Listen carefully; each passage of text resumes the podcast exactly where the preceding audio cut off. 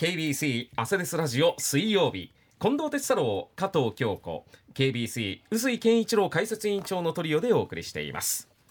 ではこの時間はコメンテーターの皆さんにニュースを深掘りしていただく時間ですが臼井さん今週どうでしょうか、はい、ラグビーワールドカップの日本代表の戦いが終わりました、はい。えー、日曜日に行われました大一番アルゼンチン代表との戦いは27対39の敗戦ということで、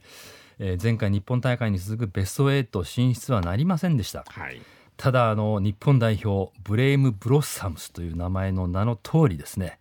日本代表らしさがあふれた勇敢な、えー、面白いゲームだったとつくづく私は思います、うん、で予想された通りまあ、一人一人のパワーではもう押されてるんですけども、うん、諦めない気迫っていうのはやっぱり前面に出てましたし、はい、日本ラグビーがですねエレベストの頂に桜を咲かせると例えましてですね優勝を目指していることも公言してましたが、まあ、優勝なんて言葉使う自体ですね、まあ、はばかられるものだったんですけども、まあ、依然確かに優勝ははるか上にあるとはいえ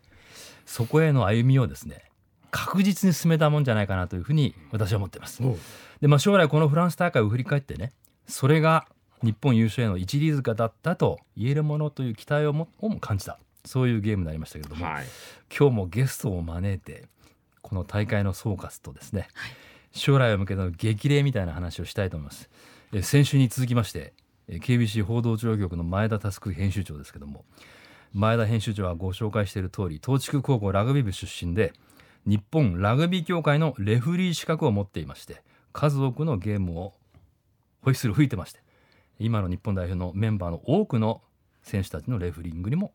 経験しているという方であります。はい、はい、改めて前田編集長おはようございます。おはようございます。おはようございます。おはようございます。三週続けてということになりますが、はい、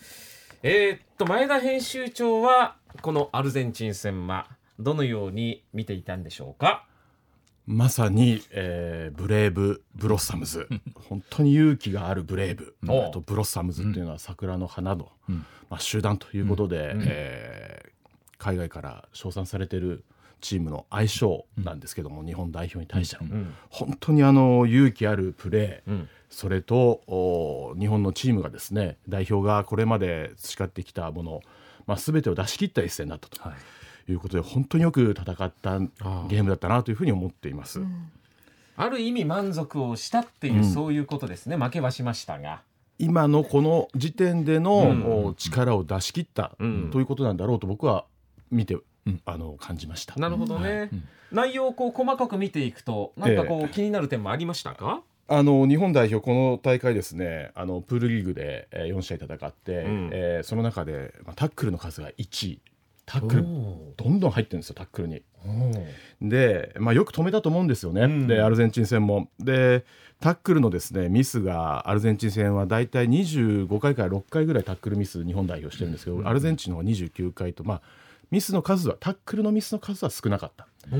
で、えー、一方でですね、えーまあ、エリア支配もまあまあ一緒ぐらい。でハンドリングエラーノックオンとか、うんうん、アルゼンチンが多いんですよ。ただ本気なアルゼンチン来て、うん、でヒットした後、うん、さらに前進する、うん、この距離はもうアルゼンチンが圧倒してるんですよ、一発目のヒット、ドーンといかれる、それとやっ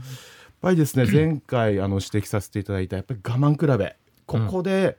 取られちゃいけないっていうタイミングでもう一つのミスで一気にいかれるっていう、やっぱあれがですねあのこの大会どうしてもその。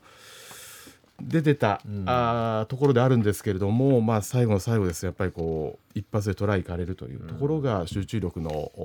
持続、うん、80分間のうち60分間は生きと、ね、あとの20分間っていうところが、ね、やっぱアルゼンチン戦でも出ましたかね、まあ、特にやっぱり日本もう分析されてたされてたと思うんですよね、えーまあ、いろんな局面でですね。はい、はいね、あの臼井さんは日本代表が歩みを進めたんだっていうふうにおっしゃってますけれども、はい、どのあたりにそれを見てますか、はい、まあ、このコーナーも今日でね4回目でね最初は1回目9月20日の放送で日本苦難の時代の話をしましたけど、もう一回言いますとねやっぱり1995年のニュージーランド戦で145対17で敗れるという屈辱。その他にもヨーロッパとか南半球の国々に蹴散らかされてきたっていう歴史があるんですね。うん、で私忘れられないのは例えばあの海外遠征で日本代表は単独の大学のチームとゲームを組まされるという屈辱ね。こういうのもこう私40年以上この日本代表を応援してきてますんで見てきたんで、はい、まあそういうのからすると大きく変わったと言えると思います。でまあその苦戦っていうのはやはり当然シンプルで体格の違いなんですよね、うん、で高さと大きさと強さということなんですけども、まあ、他のスポーツでもこれ日本の宿命ですけど、ぱラグビーは肉弾戦なんでですね、うん、この要素がことのほか大きいですよね。うん、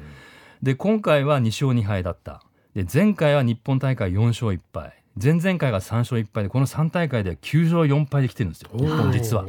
ところがその前の大会はまでは。2011年までは。1勝22敗2分け。これどれだけ進化してますか？って話なんですよ。違う。そう。数字で見ると、うん、で今回ベスト8入りのハードルが高いっていうことも示されていて優勝経験のあるオーストラリアとかね。あとスコットランドイタリア。これ高いレベルでやってるグループなんですけども、敗退してますし、まあ、ベスアルゼンチン自体は過去ベスト3っていう実績もあるわけですよね。ですからそういう意味でもすごい進化をしているなと思いますけども、まあ、先週お話した日本の規律性っていうのは非常に高いんですが、まあ、前田さんの話も少しあった通りちょっとこれから解説もいただきたいんですけどもねやはり日本はこうキックされた時に身長の違いからやっぱキャッチできできずに攻め込まれたりスクラムで五分でもモールでなんかもうグイグイ押されてしまってペナルティー取られちゃったりとかね、うんうん、あとラインアウトですよね、うん、やはりこれでボールを奪われて、自分自分自分たちのボールだったのが相手に奪われるってケースが多くて、やはりこう肉体のハンデは大きくて、日本の猛烈な練習によるレベルアップがこう進んできてますけどもここもそろそろ頭打ちなのかなっていう感もしなくなくてですねこの辺り前田さんがどういうふうに見てるのかなっていうのをぜひ聞きたいですけどね。そうですね。あのまあリーチだったりラブスカフにまあニュージーランドだったり南アフリカ出身の選手を入れてですね、えー、まあ強化をしてさらにまあ日本選手も猛烈な訓練を鍛錬をしてですね、うん、まあ望んでいるというチームであるんです。まあ、うん、あの特に、えーこの大会前回の大会あたりからまあ正攻法で勝ちに行こうとしたそのしすぎた部分はあるのかなとは思っています。うん。えーでまあ、パワー勝負でどうしてもやっぱりやられてしまうんですよね、うん、だからそこはこう戦術で工夫するとかですね、うん、えー、というのもまあ大きなあポイントになるとは思うんですが何より今回の大会あの先ほども少しお話しましたけども、うん、やっぱりあの本気で日本代表の戦術、例えばラインアウトのサイン、このエリアこの時間帯だったらどこに投げるのか、まあ本当にしっかり研究されてたというふうに私は感じてます。で、まあ、それもきっちり合わせてきてますし、うん、えー、ディフェンスも例えばモールもですね、うん、日本代表の組み方。こういうふうに組むからじゃああ攻め方を変えようと、うん、アルゼンチンなんかはそうやってきてた、と見てますのでやっぱりこうまあ強豪国がですね本気で戦いを挑んできたということなんだろうと思ってます。まあ日本に対してこう、えー、ある意味リスペクトして臨んできていたって感じですかね。そうですね。あのイングランドもそうですし、アルゼンチンも、まあまだ2019年の大会例えばアイルランドとかですね、の試合ありましたけど。まだまだ本気じゃなかったんだろうなというのが改めて分かったこの大会だったと思います。本気にさせた日本代表が強くなっていて、もうオーソドックスにベーシックなスキルも高まってきた、で、えー、日本代表に対して本気での勝負を挑まれた結果があ、まあ、こういうこの結果になったんだろうなというふうにえー、思っています。うん、で、まあ、先週も少しお話ししましたけど、まあ、日本当にこう日本人らしさをですねどこで出していくかなんだと思うんですよね。はい、でそういう意味ではその体格を生かす戦いであるとかあラグビーの戦術戦略のブラッシュアップをもっとやっていかないといけない。うんで一つですねあのアルゼンチン戦でいうと、うん、あのレメキがドロップゴールを決めたシーンがあるんですね。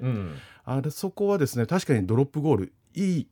得点のシーンだったと思うんです。あれで2点差詰め寄りましたよね。はい。ただあそこってですね、うん、レフェリー的な目線で言えば、うん、アドバンテージ上がってるんですよ、うん、ああれアドバンテージもらってましたっけ？もらった瞬間にレミ君ちょっと下がって蹴ってるんですけど、はいはいはいはい、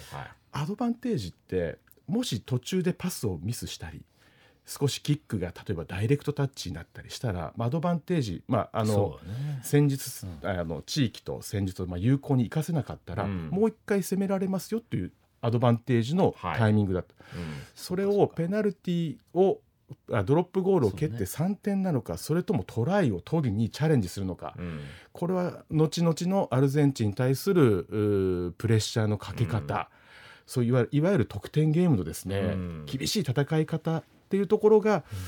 もう少しやり方があったのかなと私個人としては思っています。そこが総合力なんでしょうね。規律の理解っていうかね。どこどこまであの接接戦をですね、うん、国際レベルインターナショナルのハイレベルでやってきたかっていうところも経験値の差が少し出てるんじゃないのかなと思っています。だからペナルティーもらったわけでであればその先のプレーが止まってもペナルティーゴールというチャンスもあったわけですもんね、はい、同じ3点ですもんねその3点という意味なのか、うん、7点を取ら取りに行くのか、うん。大きな違いがありますよね、うん、その7点を取りに行こうとして3点と最初から3点ってまだ意味が違うわけですもんね、はい、結果的な3点なのか、うん、それともチャレンジすると、うん、アルゼンチンに対してのどういうプレッシャー、ね、特にあの時間帯エリア。そういったところもですね、考えて、えー、いける判断力っていうのがまあ、必要になってくるのかなと思ってます、でまたアルゼンチンのねキックオフから始まってキックオフディフェンスからしないといけないっていうね。そうです。そうあれでね。でまた高さ勝負になる高さ勝負でキックオフ。エネルギー使うわけですよね。うわ、考えますねいろいろね。いやもうね。じゃあですね、一旦 CM に行ってもう少しこのお話続けたいと思います、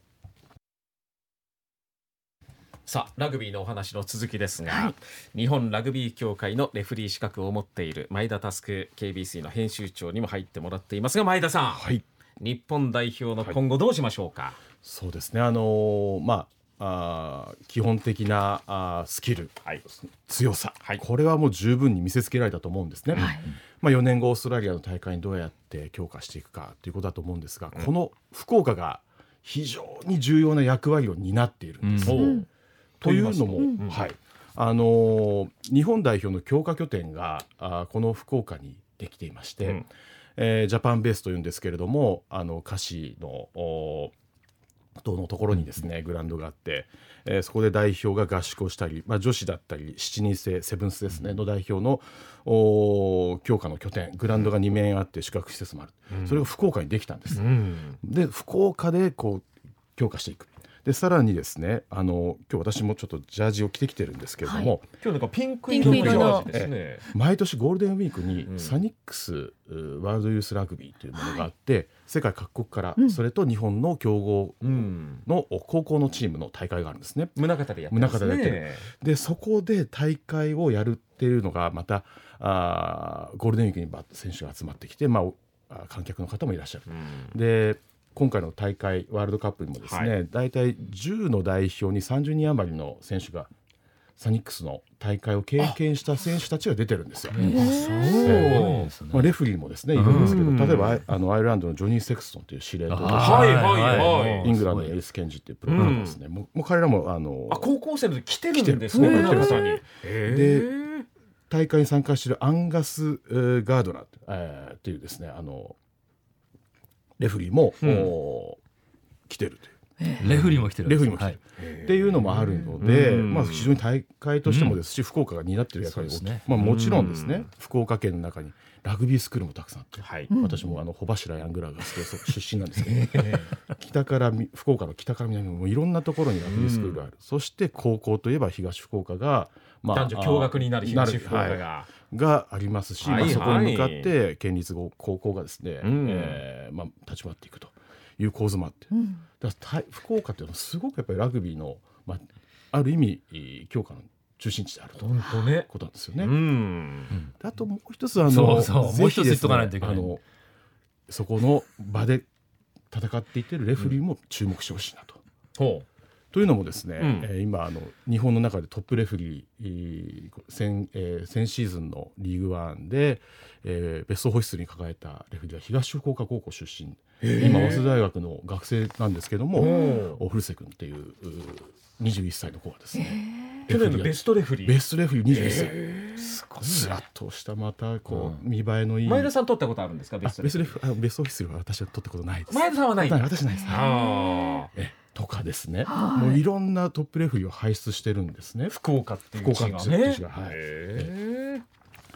そうなんですよ。だからですねこう指先からつま先までピシッとレフリーがラグビーを、まあ、コントロールするっていう、一番いいシートなんですよ。ものすごいプレーが目の前で見れるんですよね。なのであの、